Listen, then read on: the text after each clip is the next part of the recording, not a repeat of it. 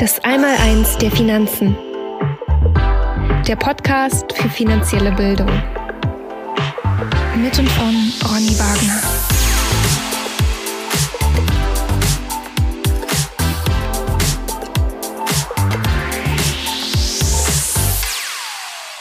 Herzlich willkommen zum Podcast für finanzielle Bildung. Das Einmaleins der Finanzen. Mein Name ist Ronny Wagner und ich möchte mich heute mit euch über das Thema, worum geht es überhaupt beim Geldanlegen? Ne, was ist das Ziel von einer Geldanlage? Wir hatten es ja in der Podcast-Folge das Dreieck der Geldanlage bereits schon mal andiskutiert. Ähm, das Thema äh, sind erstmal die drei Bausteine Rendite, Sicherheit, Verfügbarkeit, die in irgendeinen Einklang zu bringen. Dabei natürlich darauf zu achten, dass man diese Dinge auch richtig definiert, dass man eine ganz klare Vorstellung von diesen drei Punkten hat. Das fällt mir häufig auf in der Praxis, dass das eben nicht der Fall ist, dass Menschen eben auch ein falsches Gefühl von Sicherheit entwickeln, dass sie Risiken grundsätzlich erstmal unterschätzen, dass, dass der Fokus bei, bei einigen sehr stark auf dem Thema Rendite auch drauf liegt, äh, ohne sich jetzt ganz genau zu fragen, wo kommt die denn überhaupt her, wie soll das funktionieren. Also diese Dinge einfach auch mal grundsätzlich so ein Stück weit zu hinterfragen und natürlich auch, äh, wie verfügbar ist das Ganze denn in den nächsten Jahren. In den nächsten Jahren wird es dort ähm, möglich sein, dann auch ähm, über diese angelegten Gelder relativ einfach wieder zu verfügen. Das sind also diese Grund grundsätzlichen drei Dinge, die man erstmal berücksichtigen sollte. Mir fällt aber auf, dass sich aktuell sehr viele Menschen sehr große Sorgen um ihre Ersparnisse machen, sehr große Sorgen um ihre Altersvorsorge, aber auch um ihre anderen Vermögenswerte, die sie sich so im Laufe der Zeit angeschafft haben. Ich persönlich äh, glaube, dass eben aufgrund der enormen Komplexität und äh, auch der enormen Unsicherheit in unserer heutigen Welt ähm, dass es genau äh, aufgrund dieser Dinge es vielen Menschen schwerfällt, Beständigkeit, Halt und irgendwo ein Stück Sicherheit zu finden. Also das äh, ist so ein bisschen verloren gegangen in den letzten Jahren, weil eben diese Welt immer stärker, immer, immer stärker, immer vernetzter, immer globaler geworden ist. Und dadurch natürlich das Gefühl, also ein Gefühl auch für viele, dass dort eben so ein bisschen diese Beständigkeit bei, bei vielen verloren gegangen ist und dass sie das Gefühl haben, dass sich die Dinge eben enorm schnell verändern. Und äh, ich glaube, das Gefühl trügt hier nicht. Die Welt verändert sich und das auf dramatische Art und Weise. Und äh, wir brauchen eben da, wir müssen das verstehen. Und äh, wir brauchen eben äh, auch äh, eine Reduktion von dieser Komplexität. Wir müssen also in unserem Leben versuchen, diese auf uns einströmende Komplexität äh, zu reduzieren und auf ein einfaches Maß zurechtzustutzen, um dadurch eine gewisse Sicherheit im Handeln ähm, und vor allem sach- und äh, situationsangemessene Antworten auf eben drängende Lebensfragen, wie äh, Lebensfragen zum Thema, wie lege ich mein Geld an, wie baue ich Vermögen auf, wie sichere ich Vermögen, ähm, auch über einen längeren Zeitraum, dass man darauf eben die Antworten erhält. Und wichtig ist, dass man diese Antworten aus der aus einer natürlichen Art heraus entwickelt, also dass man die Natur wieder stärker mit einbezieht, also die, die den Dingen innewohnende Natürlich, Natürlichkeit äh, mit berücksichtigt. Also die, wir brauchen keine noch keine keine überregulierten Finanzprodukte oder Finanzmärkte. Äh, ich glaube, der richtige Schritt wäre, dort alles mal so ein bisschen die Luft rauszulassen und wieder einen Schritt oder mehrere Schritte zurückzugehen und zu sagen, komm, lass uns da vielleicht mal wieder einen natürlichen Weg einschlagen. Ne? Und um da mal vielleicht so ein so ein Bild auch zu benutzen, wie, wie ich mir das vorstelle oder wie, wie ich da ticke. Ich frage mich dann halt immer, wenn, wenn mich diese, diese Welt, wenn die mich zu erdrücken scheint mit ihren ganzen Inform mit ihrer ganzen gesamten Informationsflut, dann stelle ich mir immer so einen Wärmeregler vor, ne, der, der an so einer Heizung da dran ist. Und ähm, da frage ich mich halt immer, wie kann ich denn zu so einem Wärmeregler werden? Wie kann ich bei Schwankungen meiner Umgebung meine innere Temperatur so konstant auf der gleichen Stufe halten, ähm, um dadurch eben Beständigkeit, Halt und Sicherheit zu bekommen. Also wie versuche ich also diese Dinge, die da im Außen passieren, wie versuche ich damit innerlich umzugehen oder besser gesagt, wie versuche ich äh, da so ein bisschen Abstand zu gewinnen und diese Dinge nicht äh, so nah an mich heranzulassen und eben auch gerade wenn es um Geldanlagen geht, äh, da vielleicht nicht gleich in Panik zu verfallen, wenn da draußen mal irgendwelche welche verrückten Sachen passieren. Darum soll es jetzt mal ein Stück weit gehen. Ich habe diese Dinge natürlich auch erst lernen müssen. Das ist mir auch nicht in die Wiege gelegt worden. Ich war Ich habe da auch sicherlich ein paar, ein paar Fehler gemacht in der Vergangenheit. Ich habe aber überlegt, wie kann ich denn das in Zukunft vermeiden? Wie kann ich denn die Dinge, die ich in der Vergangenheit falsch gemacht habe, in Zukunft verbessern?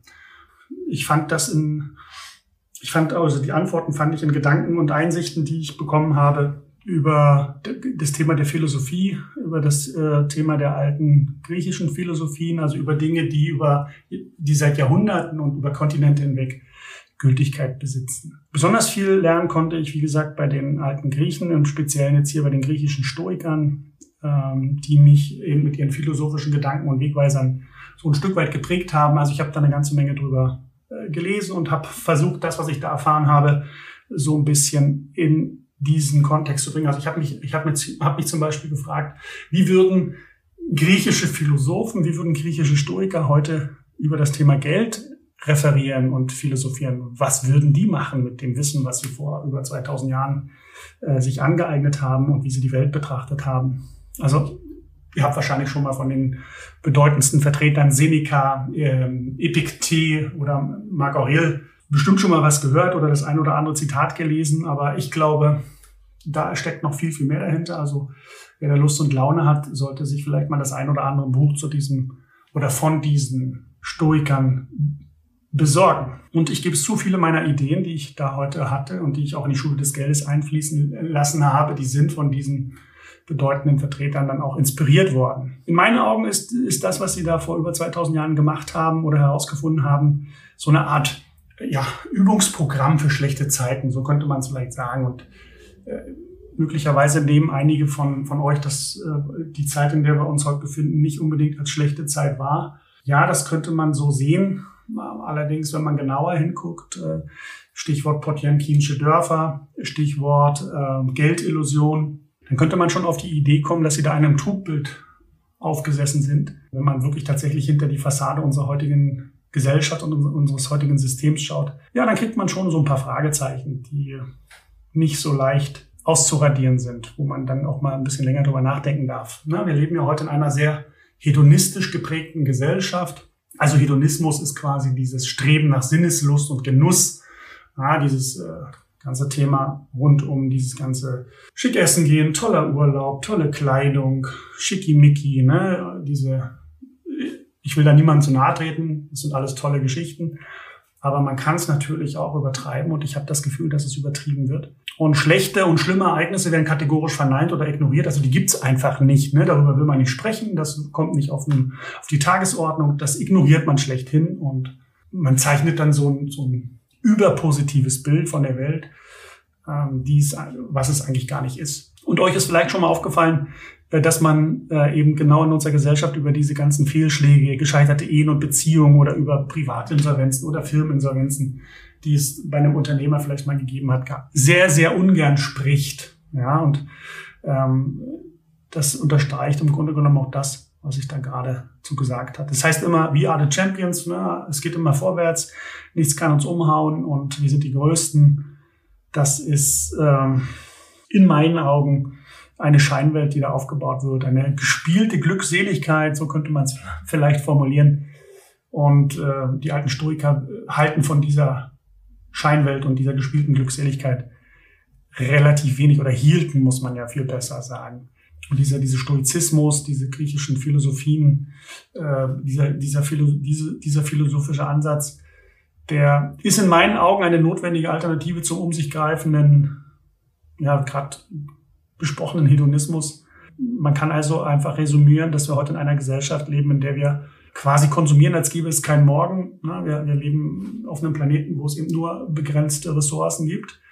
Äh, unser Konsumverhalten ist aber daran nicht äh, ausgerichtet und äh, wir leben da einfach über unsere Verhältnisse, als gäbe es wirklich keinen Morgen. Und das tun wir nicht etwa, um zu überleben, sondern einfach um zu zeigen, was wir haben. Ne? Das, ist, das ist ja noch viel schlimmer. Also wenn, wenn wir es wenigstens nutzen würden, um wirklich nur das, gröbste, das, das, das Überleben zu sichern, dann wäre das für mich ja in Ordnung. Äh, gut, müsste man auch über Alternativen nachdenken, aber hier geht es ja eher nicht darum, um äh, nur zu überleben, sondern einfach um zu zeigen, was man selbst hat und, und dass man einfach in der Lage ist, noch mehr davon zu haben und auch vor allem noch mehr will. Und für mich ist es eben, äh, und das ist auch eines dieser stoischen Prinzipien, ähm, die ich in, meiner Arbeit mit einfließen lasse, dass eben dass wir wieder lernen müssen, im Einklang mit der Natur zu leben und äh, dass wir da wieder ein Stück weit äh, dann auch unser exzessives Konsumverhalten definitiv verändern sollten, weil das wird uns auf Dauer nicht gut tun. Das wird der Natur, das wird dem Planeten nicht gut tun, das wird unserem Klima sicherlich nicht gut tun. Und wir werden da die ein oder andere Einschränkung definitiv erfahren. Dass das in meinen Augen natürlich auch ähm, das Problem, was dort entstanden ist durch unser exzessives Geldsystem, durch unser ungedecktes Papiergeldsystem, äh, erst ermöglicht wird und dass das also wirklich tatsächlich auch miteinander zu tun hat, das haben, glaube ich, noch nicht allzu viele Menschen erkannt, äh, dass es eine das andere bedingt. Ne? Also exzessives Konsumverhalten ist nur möglich, ähm, wenn, wenn ich eben so ein Geldsystem habe, wie, wie wir es nun heute haben. Das wäre mit einem zum Beispiel goldgedeckten Geldsystem gar nicht möglich. Zumindest nicht in dieser exzessiven Weise. Ja, wir sollten einfach wieder dieses, äh, dieses Leben leben, so wie es eigentlich mal ursprünglich dann auch tatsächlich äh, gedacht worden ist. Ja, und wir müssen uns dann auch wieder ganz klar, äh, und das haben die alten Stoiker auch immer mit Bravour gemacht, äh, dass sie sich eben dieser Endlichkeit des Lebens immer wieder bewusst geworden sind und wie sich auch immer wieder vorgestellt und visualisiert haben und gesagt haben, hier komm, egal was da jetzt hier gerade in dem Moment passiert, es wird nicht von Dauer sein. Ja, und wir werden auch, und äh, das versuche ich auch immer wieder, auch den Leuten klar zu machen, hört doch auf damit, jetzt das, was in den letzten 50 Jahren gut gelaufen ist, ähm, in die Zukunft zu projizieren und zu glauben, dass das in den nächsten 50 Jahren auch genauso laufen wird. Es wird auch nicht mal mit kleinen, kleineren Veränderungen so laufen. Also ich denke, äh, die Vorstellung der meisten Menschen von einer perfekten Welt, die wird sich in den nächsten Jahren dramatisch verändern.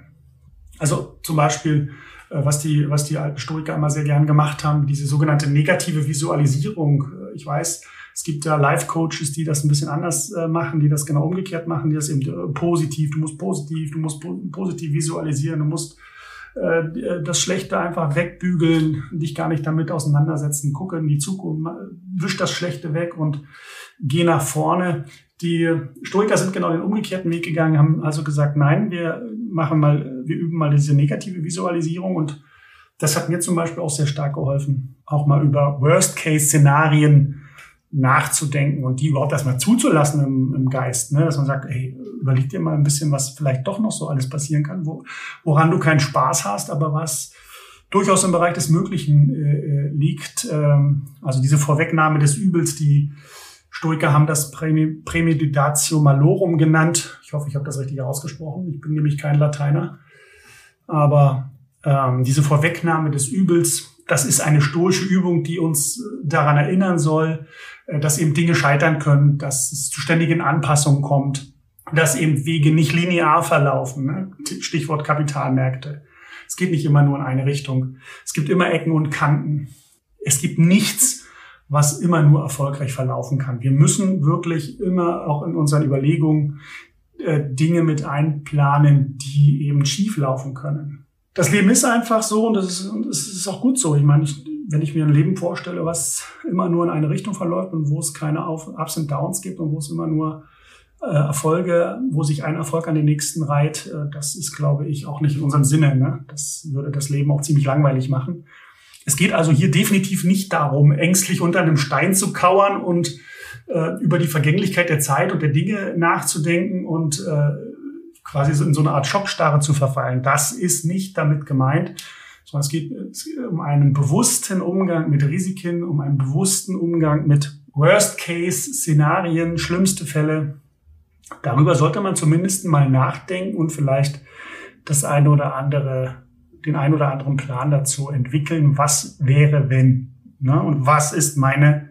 Dadurch wird man natürlich, wenn man sich eben auch auf diese Dinge vorbereitet, auch so ein Stück weit zum Fels in der Brandung. Also kann um uns herum die Welt zusammenstürzen.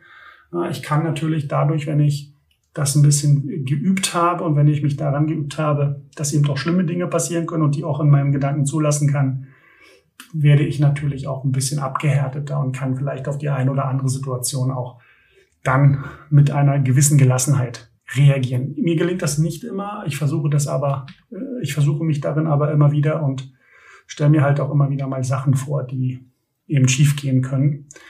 Und äh, was dann passiert, auch die, die schlimmen Sachen. Ne? Und da sind wir, um, um jetzt nochmal den Kreis zu schließen und zur Geldanlage zurückzukehren. Ziel einer Geldanlage muss also nicht nur der Inflationsausgleich sein und eine angemessene Rendite, sondern eine Geldanlage muss auch, ich nenne das robust sein, eine Robustheit haben. Du muss kräftig, stabil, nicht so empfindlich oder leicht irritierbar, wenn da irgendwo mal ein Börsencrash oder sowas kommt, das gleich mein gesamtes Kartenhaus zum Einsturz bringt oder eine Immobilienkrise mich in in finanzielle Not stürzt. Ne? Das ist eben wichtig. Also ich meine jetzt nicht mit Ziel einer Geldanlage, meine ich natürlich das Anlageportfolio, die Anlagestrategie. Die muss einfach so gestrickt sein, dass sie robust ist, dass sie eben auch diese Worst-Case-Szenarien überstehen kann. Ne? Dass man sich wirklich mal hinsetzt und Gedanken macht, was ist denn da alles möglich und vor allem, was passiert, wenn dieses Szenario eintritt, denn mit meinen gewählten wie würden die sich vielleicht verhalten? Was muss ich vielleicht verändern, um mich da so ein bisschen noch robuster äh, zu stellen? Also immer wieder dieses Fels in der Brandung, dieses Bild immer wieder in den, in den Kopf holen und sagen, okay, was muss ich machen? Wie muss ich aufgestellt sein, damit eben nur äh, in eine Richtung denke, sondern dass ich eben hier auch verschiedene Szenarien durchaus mal zulasse und, und auch durchdenke. Ne, denken Sie immer dran, der, oder denkt immer dran, der Kopf äh, ist durchaus, der ist rund, äh, damit das Denken dann auch mal die Richtung ändern kann, dass man dann auch mal wirklich nicht nur in eine Richtung denkt und immer nur sagt, hier komm, es geht immer nur da lang. Nein, es gibt dann auch andere Wege und es gibt auch Umwege, um zu einem selbstgesteckten Ziel zu gelangen. Ja, und es geht eben bei der Geldanlage, und das sollte man sich immer wieder vergegenwärtigen, es geht nicht darum, äh, zu den Gewinnern immer nur zu gehören. Es geht nicht darum, dieses, ich nenne das Geldspiel, an dem man da teilnimmt, ne, mit vielen anderen Teilnehmern, die eben ihr Glück am Kapitalmarkt versuchen. Was soll man auch sonst mit überschüssigen Geldmitteln tun? Ne? Es geht also nicht darum, dieses Geldspiel zu gewinnen, sondern in meinen Augen geht es darum, nicht zu verlieren. Also nicht zu den Verlierern zu gehören. Das ist eine völlig andere Herangehensweise, als wenn ich immer auf der Jagd bin und versuche immer das Beste rauszuholen. Ähm, ich glaube, das, äh, das wird langfristig wird das scheitern. Man wird langfristig das nicht erreichen weil eben äh, es bei diesem Geldspiel nicht so ist, dass es 50 Prozent Gewinner und 50 Prozent Verlierer gibt, sondern die, dieses Verhältnis ist etwas ungünstiger für die breite Masse. Also ich denke da eher an ein oder zwei Prozent, die hier zu den Gewinnern gehören, die dann richtig absahen und äh, der Rest, der große Rest, der übrig bleibt, sind im Grunde genommen die, zu den Verlierern gehören werden. Und ich glaube, es ist in diesem Spiel sollte man sich nicht äh, dieser Illusion hingeben und sagen, ich will da gewinnen, ich, ich muss Gas geben, sondern man sollte sich eine Strategie aussuchen, die eben relativ robust ist, die möglichst viele Szenarien durchdenkt und auch ähm, berücksichtigt. Und dann kann man, glaube ich, ganz gut, kommt man ganz gut mit klar, weil natürlich auch äh, das Wohlfühlen mit einer Geldanlagestrategie ganz, ganz wichtig ist. Ne? Dass man, also wenn man da jede, jeden Tag, wenn man seine Anlageform so strickt, dass man da jeden Tag auf den Kurszettel an der Börse gucken muss äh, und jedes Mal anfängt zu zittern, wenn da mal zehn Prozent äh, äh, verloren sind. Ähm, ich glaube, das ist keine gute Lebensqualität, die man da hat. Ja, denken Sie immer dran. Auch Schachgroßmeister zum Beispiel, die gehen in so eine Partie, äh, wenn sie mit einem Herausforderer spielen, nicht da, äh, die gehen nicht in die Partie, um das Spiel zu gewinnen, sondern sie sagen sich, nee, ich habe ein Ziel, ich will nicht verlieren, weil wenn ich das Spiel nicht verliere, also ein Remis zum Beispiel, dann bleibe ich trotzdem Schachgroßmeister. Ne? Und ich muss nicht gewinnen. Ich guck mal, was da passiert und ich, ich reagiere mal auf das eine oder andere um, um dann vielleicht hier das Spiel unentschieden zu gestalten. Und wichtig ist eben in unserem heutigen Geldsystem, in dem man ja dieses Spiel auch spielt, dass man sich immer wieder bewusst wird, naja, wir müssen immer berücksichtigen, das Geldsystem ist halt so aufgebaut, es kommt eben immer wieder zu diesen Dingen. Dazu kommen dann natürlich auch noch die schwarzen Schwäne, die ja grundsätzlich unser Leben begleiten, die also Veränderungen herbeiführen. Und was ist meine Strategie, was ist meine Überlebensstrategie, um eben nicht zu den Verlierern zu gehören, wenn es hier mal im Gebälk mächtig rumpelt. Und dass wir schon einige schwerwiegende Krisen hatten, ich denke, das ist jedem noch im Gedächtnis irgendwo hängen geblieben. Aber wir sind Weltmeister im Verdrängen und versuchen eben diese Dinge dann äh, so hinzustellen, dass die uns nicht mehr passieren können. Weil wir sind ja jetzt vorbereitet, wir sind breit diversifiziert, höre ich dann immer.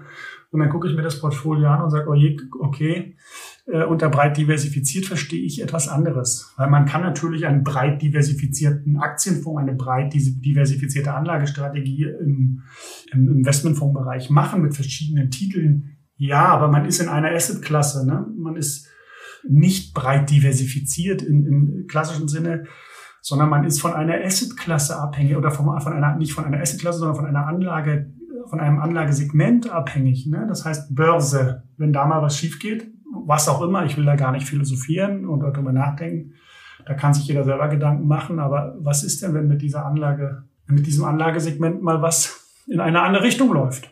Dann habe ich ein Problem. Denken Sie immer an den Spruch von Warren Buffett, wer Geld verdienen will, der muss zunächst überleben. Das hat sich so in mein Gehirn eingebrannt. Äh, das sind immer meine ersten Gedanken, wenn ich über Anlagestrategien philosophiere oder nachdenke, dass ich sage, genau, wir müssen zuerst überleben, wir müssen uns erstmal so hinstellen, so robust machen, dass da nichts schiefgehen kann. Das soll es heute zu meinem Thema gewesen sein. Ähm, ich hoffe, ich konnte die ein oder andere Erkenntnis bei Ihnen auslösen und äh, Sie vielleicht da zum, Nachregen an, äh, zum Nachdenken anregen. Und ja, würde mich freuen, wenn euch dieser Podcast wirklich gefallen hat und äh, wenn ihr mir eine Bewertung da lasst, wäre ich euch sehr dankbar. Äh, natürlich Fragen, Anregungen, Kritik gerne per Mail an fragen at einmal eins derfinanzen.de.